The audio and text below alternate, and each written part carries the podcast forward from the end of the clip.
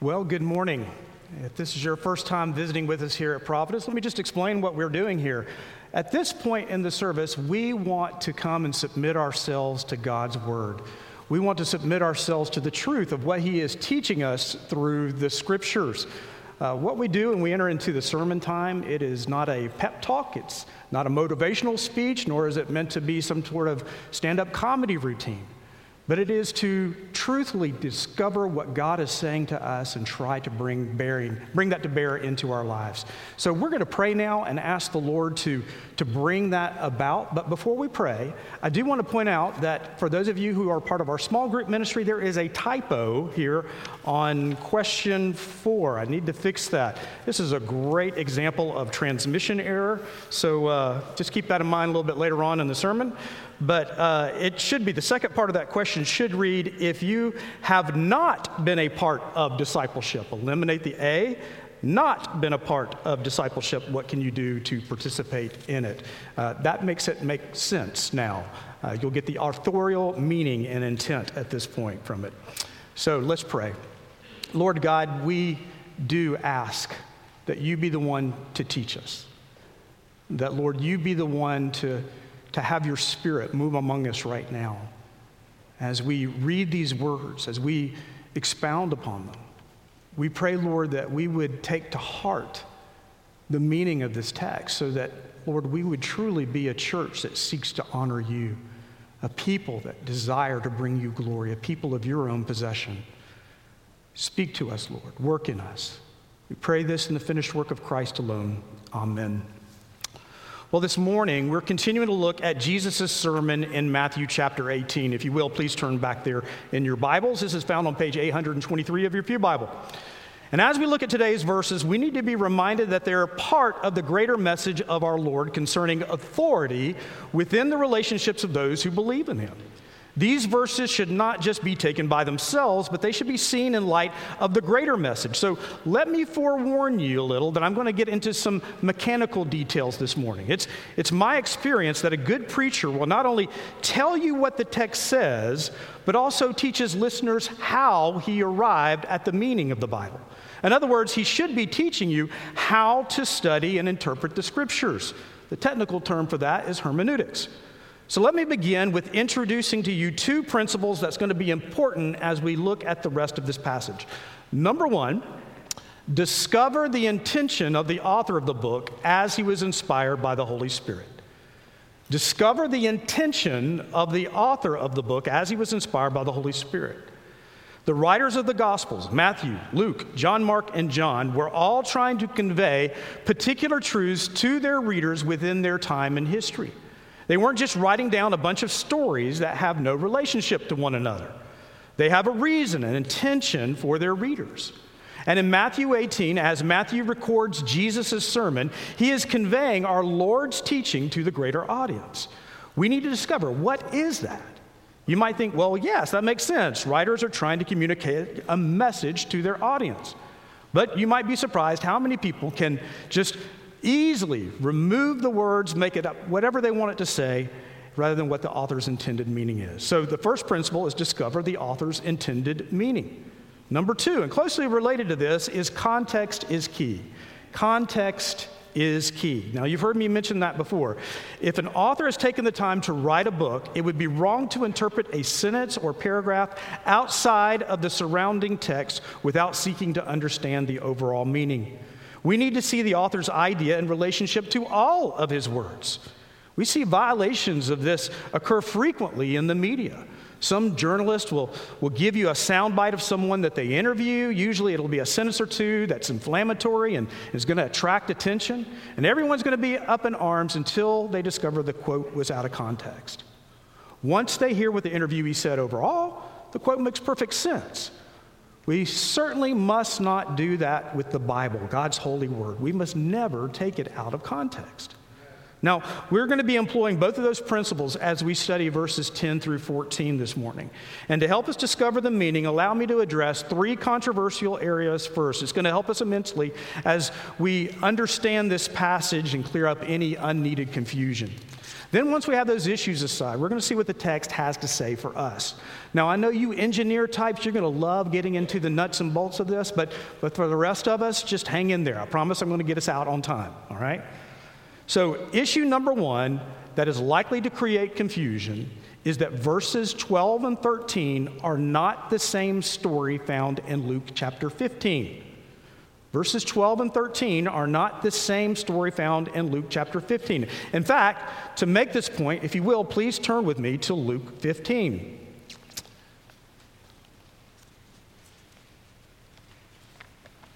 This is found on page 874 of your Pew Bible.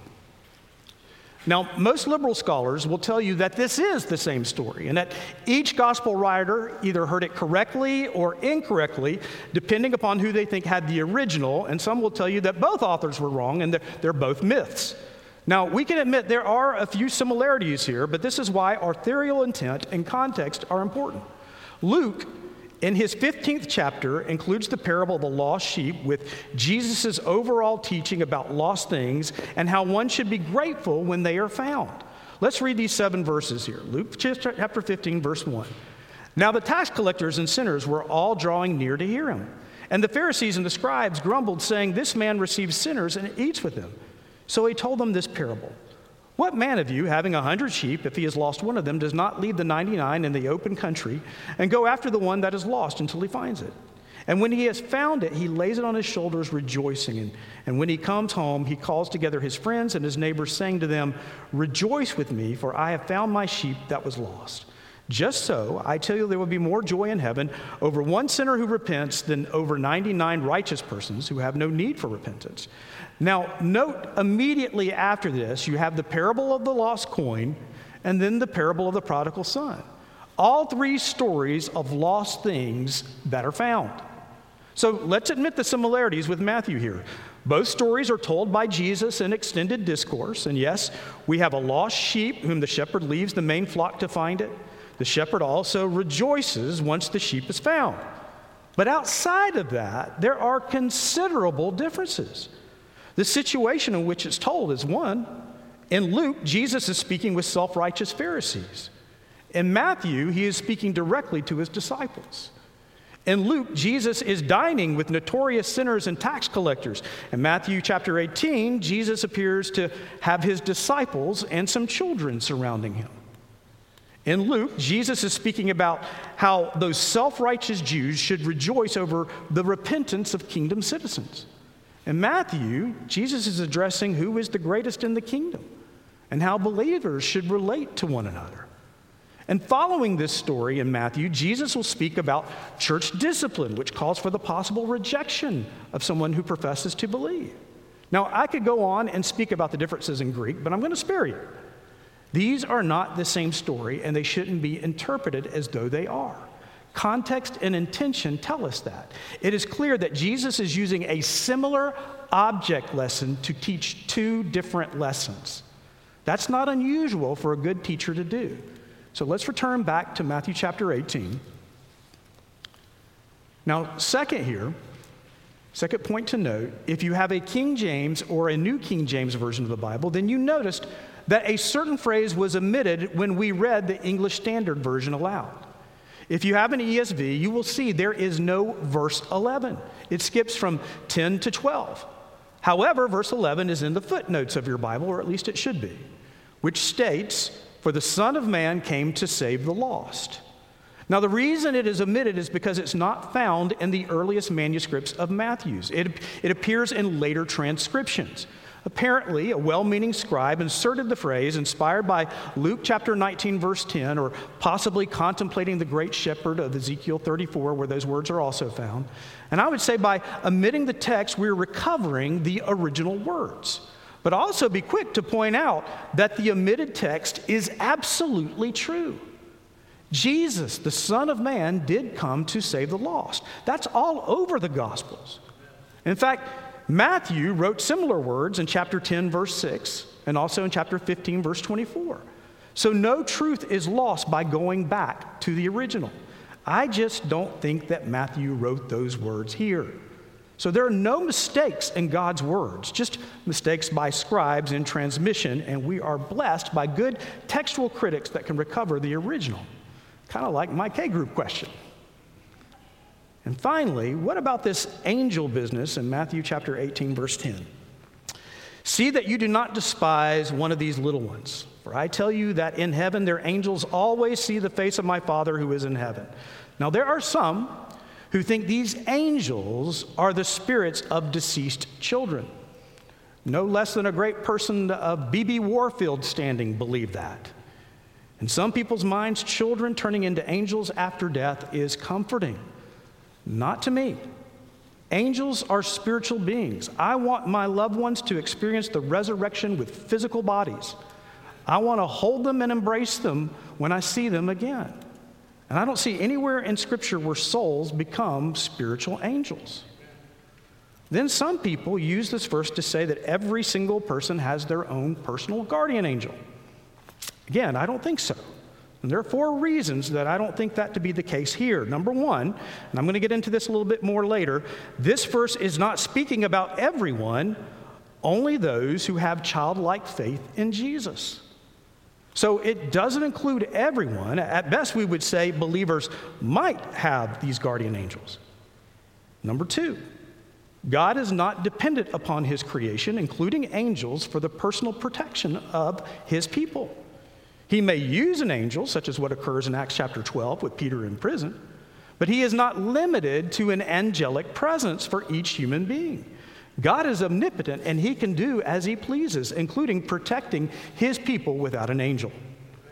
Number three, I also agree with D.A. Carson here that if each human or believer is assigned an angel, then what is the angel doing before the face of the Father instead of looking after its charge?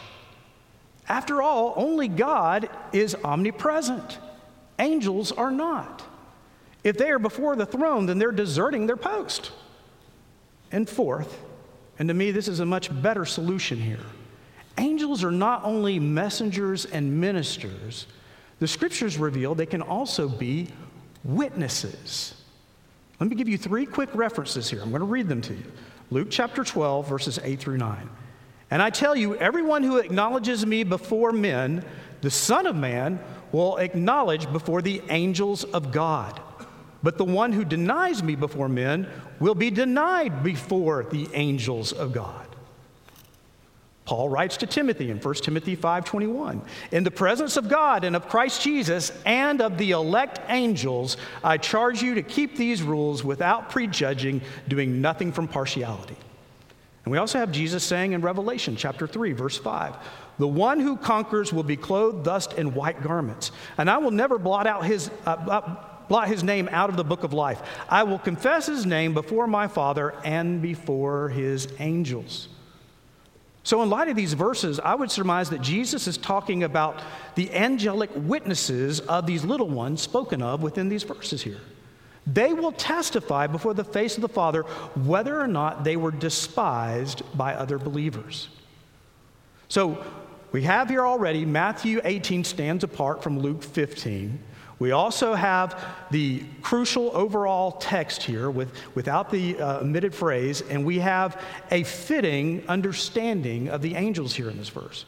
So now that we have those issues out of the way, let's work with the text of these four verses to glean what the Lord intended when He gave them to His disciples. Two weeks ago, we saw that the little ones in this passage refers to believers. These are those who place a childlike faith in Jesus. Their trust is in Him.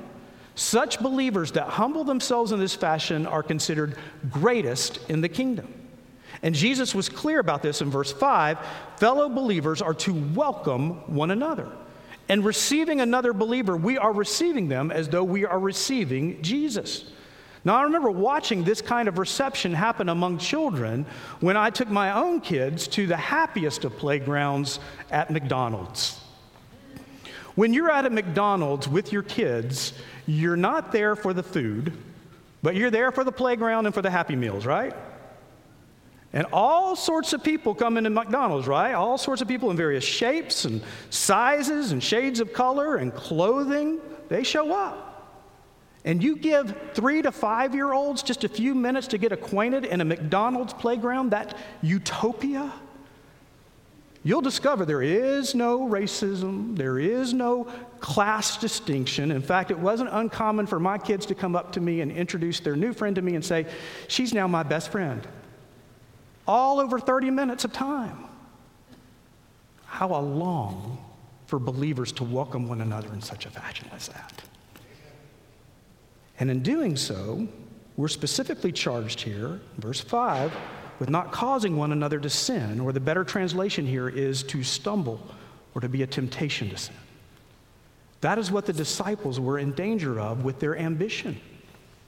They thought they could earn or merit a greater position before God, whereas Jesus seems to propose it's about resting in the pleasure of the Father being his child. I would say we must be careful in our desire to be holy that we are not creating or portraying some kind of legalism that makes it seem if we can actually gain more favor from the Father by acting holy rather than resting in the justifying grace of Christ.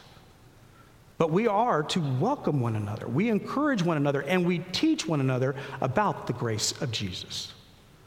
And in this process of receiving the little ones, we are not to despise one another, but rather those in the church are to care for each other and to aid each other in our sanctification. I'm not supposed to despise the believer that doesn't have the same skin color as me. I'm not to reject the brother that had a more difficult life than I had and was immersed in immorality where I might have been spared of that.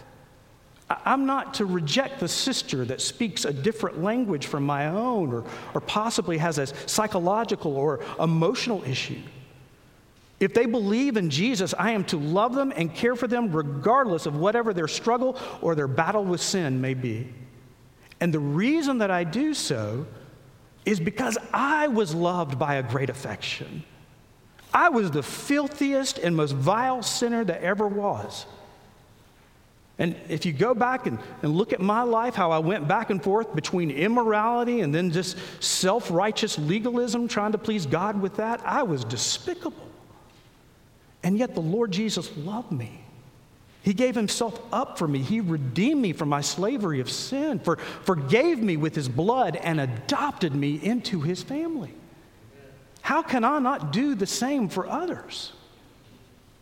Listen to the Apostle John employ this language of children in his first letter. Here is instructions here regarding personal sin and, and how they are to treat one another. If you'd like to follow along, this is 1 John chapter 2. Again, this would be on page 1021 of your Pew Bible. See if this is similar to what Jesus is teaching here. 1 John chapter 2 verse 1. My little children, I'm writing these things to you so that you may not sin. But if anyone does sin, we have an advocate with the Father, Jesus Christ the righteous. You see how he points the children back to Jesus with childlike faith? Verse 2 he, meaning Christ, is the propitiation for our sins, and not for ours only, but also for the sins of the whole world. And by this, we know that we have come to know him if we keep his commandments. Whoever says, I know him, but does not keep his commandments, is a liar, and the truth is not in him. But whoever keeps his word, in him truly the love of God is perfected. Listen to this. By this, we may know that we are in him. Whoever says he abides in him ought to walk in the same way in which he walked. Beloved, I'm writing to you no new commandment, but an old commandment that you've heard from the beginning. The old commandment is the word that you have heard. At the same time, it is a new commandment that I'm writing to you, which is true in him and in you, because the darkness is passing away and the true light is already shining. Whoever says that he is in the light and hates his brother is still in darkness. Whoever loves his brother abides in the light and in him there is no cause for stumbling. Same word that we find in Matthew chapter 18, verse 5. But whoever hates his brother is in the darkness and walks in the darkness and does not know where he's going because the darkness has blinded his eyes. We do not despise our brothers and sisters. All of our individual distinctions, they dissolve in the light of the blood of Christ. Christians are to love and to care for each other's sanctification. We are a family, always pointing one another to Jesus and his glorious gospel, not self righteousness. Otherwise, we're just continuing to sit in darkness, avoiding the very thing that saved us and returning back to the thing that condemned us. Listen to John as he continues I'm writing to you, little children, because your sins are forgiven for his name's sake. I'm writing to you, fathers, because you know him who is from the beginning. I'm writing to you, young men, because you have overcome the evil one. I write to you, children, because you know the Father. I write to you, fathers, because you know him who is from the beginning. I write to you, young men, because you are strong, and the word of God abides in you, and you have overcome the evil one. There is this interplay that developed among Christians based upon the teachings of Jesus that we're to look after one another like family and not cause each other to stumble. Mature Christians remind younger Christians to dwell in the gospel. So, so, how are we to care for one another? Like the same kind of compassion of a shepherd going after lost sheep. We don't want them to perish, so we pursue them with the gospel. Our example in this is Christ. Allow me to appeal to similar teaching in John. Again, listen to Jesus describe his sheep in John chapter 11. I am, or excuse me, chapter 10, verse 11. I am the good shepherd. The good shepherd lays down his life for the sheep. He who is a hired hand and not a shepherd, who does not own the sheep, sees the wolf coming and leaves the sheep and flees, and the wolf snatches them and scatters them. He flees because he's a hired hand and he cares nothing for the sheep. I am the good shepherd. I know my own, and my own know me, just as the Father knows me, and I know the Father, and I lay down my life for the sheep. Now get this. And I have other sheep that are not of this fold. I must bring them also, and they will listen to my voice. So there will be one flock, one shepherd. Again, context is key. Here, Jesus is speaking to fellow Jews. He has sheep that are not of this fold, meaning he has sheep that are not Jewish. He must bring them in also. And these Gentile believers, along with Jewish believers, will become one flock with one shepherd. They will be united under the banner of the gospel of Jesus. They will not despise one another. They will not cause each other to stumble. Rather, they will receive one another, rejoice that Jesus has found them too, and build one another up in the love of Christ. This is the Father's will. So think through the implications of this. We are to care about the lost sheep. The Lord has made it abundantly clear He has His lost sheep out there. We are to seek them and share the gospel with them. That is why missions is so vital. But when they come to saving faith, is that all that there is? Do we merely say, well, here's a tract, believe that, and then go on our merry way?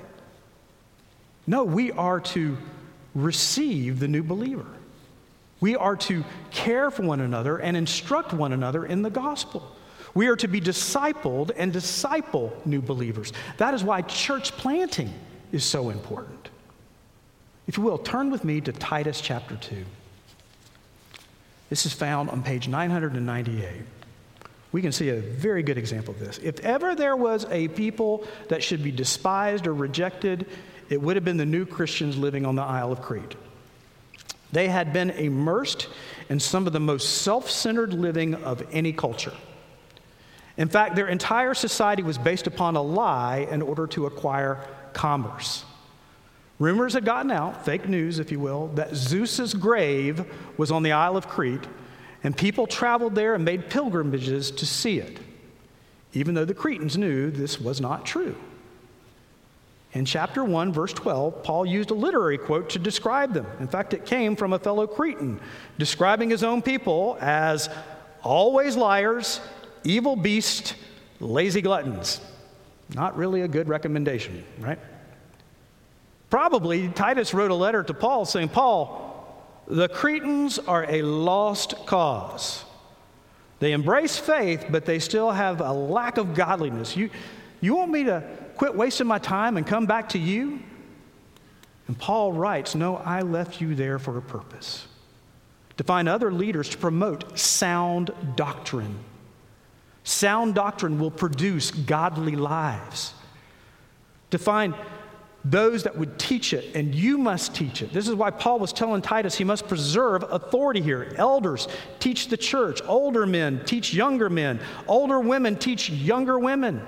He even tells the slaves that they're to be good servants to their masters in chapter 10, verse 10, in order to adorn the gospel. But for me, the climax of the letter is in chapter 2, verse 11. For the grace of God has appeared, bringing salvation for all people including the miserable Cretans here. And what has that salvation done? Training us to renounce ungodliness and worldly passions and to live self controlled, upright, and godly lives in the present age. It's like Paul's famous theme of putting off and putting on, those types of phrases and waiting for the blessed hope, the appearing of the glory of our great God and Savior, Jesus Christ, who gave himself up for us to redeem us from all lawlessness and to purify for himself a people for his own possession who are zealous for good works. Declare these things. What things? What he just said the gospel. Exhort and rebuke with all authority. Let no one disregard you.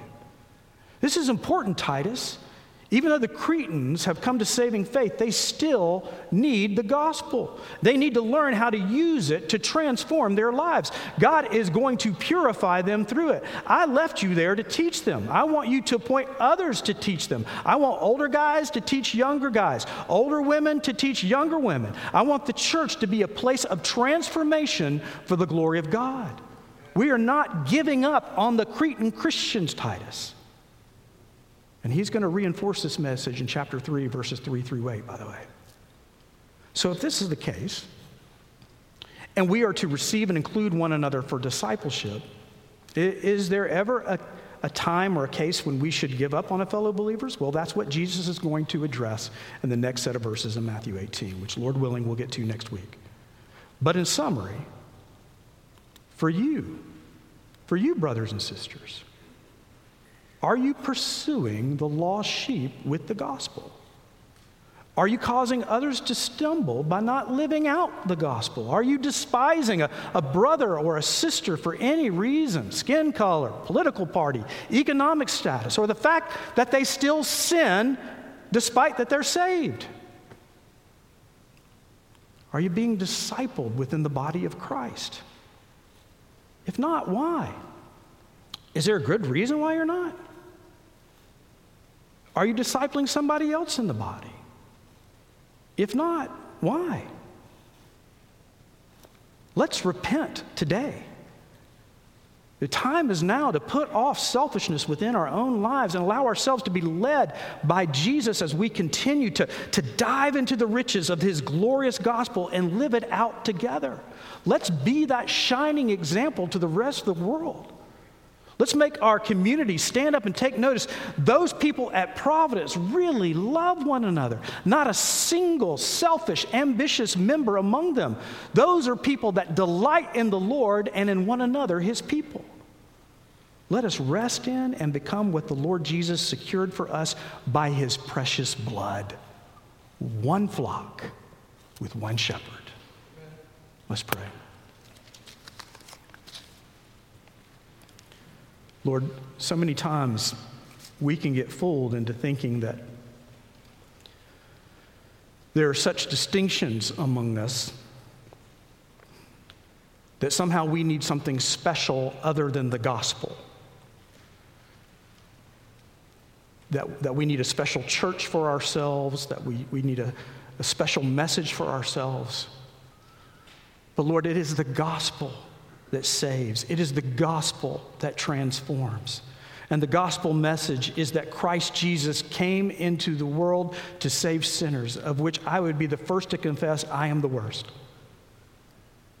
Lord, we, we recognize, we understand that in our sin we are helpless. We, we have no recourse. We, we should be looked at as your enemies because we are in rebellion to you. But while we were yet sinners, you sent your Son into the world to save us, to put himself on the cross to receive in place of us the full wrath that we deserve for each and every one of our sins. And so, Lord, may we by faith embrace that. May we believe that. May we understand the mercy and the grace that you've given us, so much so that it would cause us to be graceful and merciful to others. May we never despise another believer. May we always constantly pursue one another, have compassion for one another.